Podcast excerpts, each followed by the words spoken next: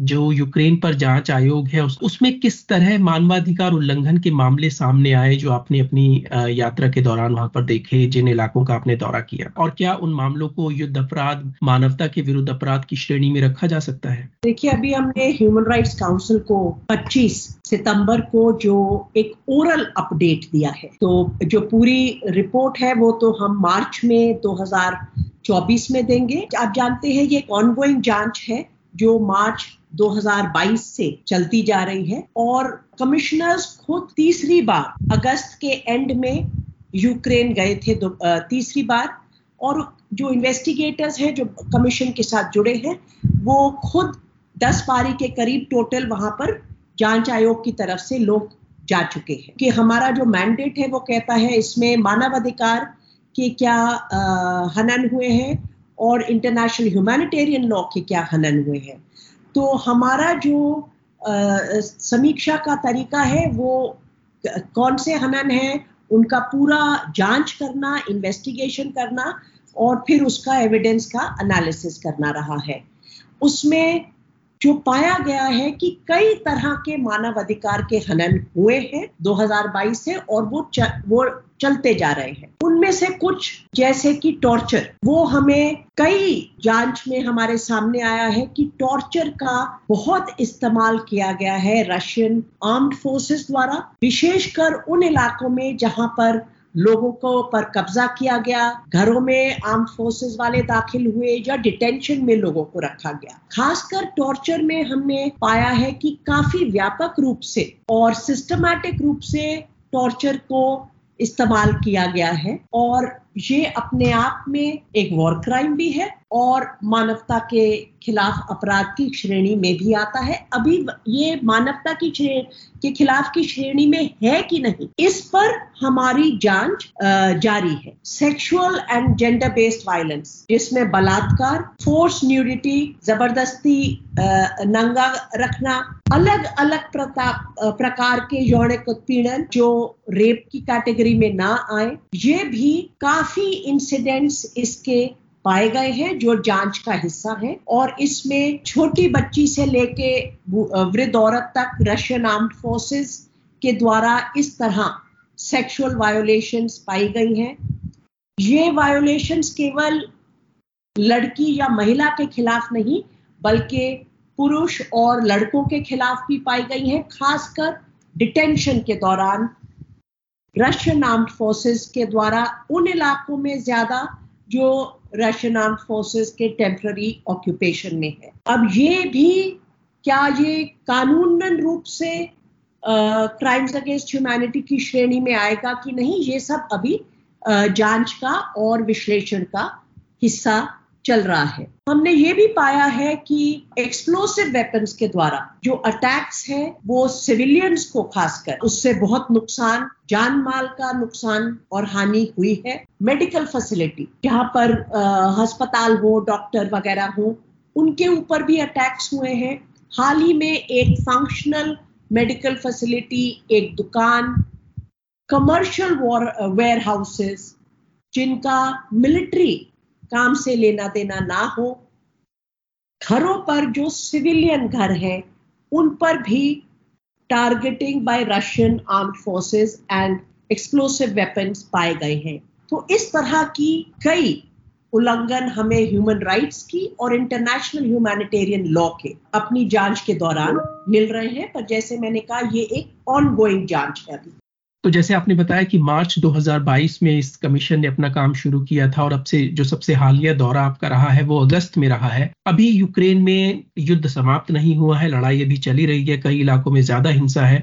ऐसे में आयोग के लिए अपना काम आगे बढ़ाना, ऐसे माहौल में जहाँ विक्टिम जैसे आपने कहा, वो ट्रॉमा से जूझ रहे हैं, उनके लिए पीड़ा भी खत्म नहीं हुई है अपने परिजनों को खोने पर, उनसे बातचीत करना और आपका जो जाँच कार्य है, पड़ताल कार्य है, उसको चलाना कितना कठिन है थोड़ा उसके बारे में, कितना कठिन है या आपका कैसा अनुभव रहा? देखिए, बिल्कुल जाँच के काम में हमें मुश्किलें आ रही हैं। सबसे बड़ी मुश्किल है कि जो टेम्परली ऑक्यूपाइड एरियाज़ हैं जहाँ पर युद्ध बहुत ज़ोर से चलता जा रहा है जहाँ पर सबसे ज़्यादा हानि हो रही है वहाँ पर एक्सेस बिल्कुल आ, मुश्किल है। वहाँ पर जाना वहाँ पर लोगों से बात करना इन्वेस्टिगेटर्स के लिए भी जाना तो वो एक्सेस हमारे लिए एक बहुत बड़ी दुविधा है और वहाँ की ज़मीनी हालात को और उल्लंघन को डायरेक्ट बात करके हमारे लिए पाना एक बहुत बड़ी आ, मुश्किल है जिससे हम जूझ रहे हैं और अभी रास्ता उसका साफ़ नहीं निकल पा रहा है। दूसरा हमारा आ, जो मैंडेट है ये एक इम्पार्शल इंडिपेंडेंट निष्पक्ष जाँच आयोग है और हम इस बात को बहुत गंभीरता से लेते हैं। इसलिए हम यूक्रेनियन अथॉरिटीज से यूक्रेनियन मंत्रालयों से भी सवाल पूछते हैं इंफॉर्मेशन मांगते हैं उसी तरह हम रशियन फेडरेशन से भी मांगते हैं। अफसोसजनक बात यह है कि रशियन फेडरेशन हमारे किसी भी पत्र का किसी भी इंफॉर्मेशन रिक्वेस्ट का बिल्कुल जवाब हमें नहीं मिल पाया है इस पूरे समय के दौरान। तो वो अपने आप में एक आ, कमी रह जाती है जो हमको अगर वहाँ से भी इंफॉर्मेशन मिले, क्योंकि जैसे कभी भी युद्ध के दौरान होता है और जाँच आयोग के लिए ये बहुत बड़ा मुद्दा रहता है, जब एक क्लेम और काउंटर क्लेम किसी भी मुद्दे पर हो। तो अगर हमें दोनों तरफ़ से इंफॉर्मेशन और सहयोग मिले तो हम उसकी जाँच ज़्यादा बेहतरीन तरीके से कर पाएँगे। आपका ये भी सवाल था कि देखिए, लोग अभी भी बहुत पीड़ित हालात में है और ये खुद हमने अनुभव किया। हम लोग तो वहाँ पर सिर्फ़ कुछ दिन ही कीव शहर में रुके यूक्रेन की राजधानी में। मगर वॉर का जो एक इम्पैक्ट है वो वहाँ पर एक हफ़्ता, एक सप्ताह रहने से भी महसूस होता है। जब रात के बीच में एयर अलर्ट्स आते हैं सायरन्स बजते हैं, आपको रात के बीच में उठकर शेल्टर में जाना पड़ता है। तो जे, जो चाहे आप युद्ध का क्षेत्र यूक्रेन के दूसरे इलाके भी हो, मगर जो युद्ध का प्रभाव है, वो सबकी ज़िंदगी पर काफ़ी ज़ोर से पड़ रहा है। लोग अभी भी उस पूरे दुख वगैरह से उभर रहे हैं और गुजर रहे हैं। विशेषकर जब हम उन लोग उन विक्टिम्स की बात करते हैं, उन सर्वाइवर्स की बात करते हैं, जिनके साथ अलग अलग तरह के यौन उत्पीड़न हुए हैं, यौन हिंसा हुई है हम जानते हैं कि उन सर्वाइवर्स को हौसला मिलना बा, अपनी बात रखने के लिए हिम्मत बढ़ाने के लिए समय देना पड़ता है। ये मुश्किल बातें हैं किसी को बताना खासकर जो एक अनजान व्यक्ति को या इन्वेस्टिगेटर्स को बताना या यूक्रेनियन पुलिस को बताना। तो उसका उसमें अपने आप एक समय लगेगा। मानवाधिकार परिषद में जो अपडेट दिया गया था उसमें भी ये बात कही गई कि कुछ ऐसे मामले भी सामने आए जो यूक्रेन में यूक्रेनी सैन्य बलों द्वारा अंजाम दिया गया था जिन मामलों को। हालाँकि उन दोनों को आप तुलना नहीं की जा सकती है जैसा चेयरमैन ने भी बताया। तो कुछ उस बारे में आप कहना चाहेंगे? जी आप बिल्कुल ठीक कह रहे हैं क्योंकि हम एक निष्पक्ष जाँच आयोग है तो हम हर तरह के उल्लंघन, मानवाधिकार के उल्लंघन को देखते हैं, चाहे वो किसी भी आर्म्ड फोर्स द्वारा हो। हमने कुछ इंसिडेंट्स ऑफ़ उल्लंघन यूक्रेनियन आर्म्ड फोर्सेस के यूक्रेनियन अथॉरिटीज को बताया है और हमने इस ओरल अपडेट में भी कहा है कि जिन, हमने आपके आपके समक्ष जो इंसिडेंट्स रखे हैं, उनका पूरा जाँच करनी और कानून द्वारा उस पर आपको निर्णय लेने होंगे। ये बात हम बिल्कुल स्पष्ट रूप से कह रहे हैं। मगर जैसे आपने कहा, हम कहीं पर भी तुलना नहीं बना रहे हैं। क्योंकि जो स्केल और ग्रेविटी हम देखते हैं रशियन आर्म फोर्सेस की तरफ़ से, हम वो तुलना नहीं बना रहे। मगर हर उल्लंघन के में इंसाफ होना, न्याय होना बहुत ज़रूरी है। मेरा आखिरी सवाल इसी बात पर था इंसाफ पर जवाबदेही पर जितने भी ये मानवाधिकार उल्लंघन के मामले हैं आपने कहा कि अभी जाँच प्रक्रिया एक ऑनगोइंग प्रोसेस है और ये आगे चलता रहेगा लेकिन जाँच आयोग का अपना क्या मत है कि किस तरीके से पीड़ितों को के लिए जो उनके खिलाफ अपराध हुए उनकी जवाबदेही तय की जानी चाहिए?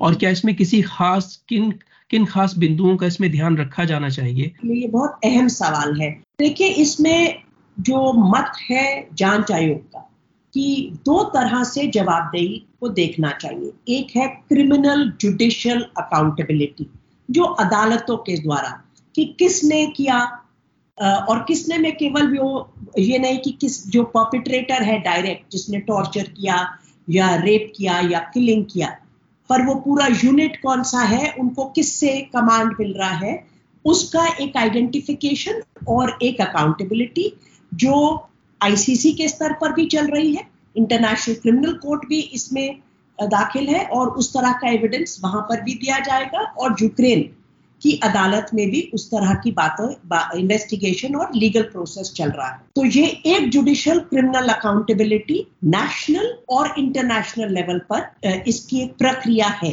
साथ ही में विक्टिम सर्वाइवर्स के लिए हमारा मानना है कि एक नॉन जुडिशियल अकाउंटेबिलिटी जो एक रेपरेशन का प्रोसेस है, जिसका ज़िक्र काउंसिल ऑफ़ यूरोप के रजिस्टर ऑफ़ डैमेजेस बनाने में भी है। तो जो एक रेपरेशन है, उसमें इंटरनेशनल लॉ है, वो बहुत स्पष्ट है कि जो अग्रेसर है, जो आक्रमण करता है, उसको भरपाई करनी होगी। उसमें अगर एनर्जी इंफ्रास्ट्रक्चर्स पर अटैक हुआ है जो शहरों पे अटैक हुआ है, घरों पे अटैक हुआ है, एक तो उसको पूरा बनाना, जिसमें इंटरनेशनल असिस्टेंस भी रहेगी, अंतर्राष्ट्रीय मदद भी रहेगी। मगर साथ साथ हम अगर विक्टिम सर्वाइवर को हमेशा केंद्र बिंदु बना के पॉलिसी और कार्य करें, जिसमें उनको क्या ज़रूरत है? उनको साइको सोशल सपोर्ट की ज़रूरत है, उनको मेंटल हेल्थ सपोर्ट की ज़रूरत है, उनको इस पूरे से उभरने में क्या ज़रूरत है और उनको किस तरह की बातें हमारे हिसाब से judicial accountability and non judicial accountability दोनों को देश के स्तर पर रीजन के स्तर पर और अंतरराष्ट्रीय स्तर पर ये दोनों को बिल्कुल इक्वली महत्व देना चाहिए, ये हमारा, हमारी सोच है।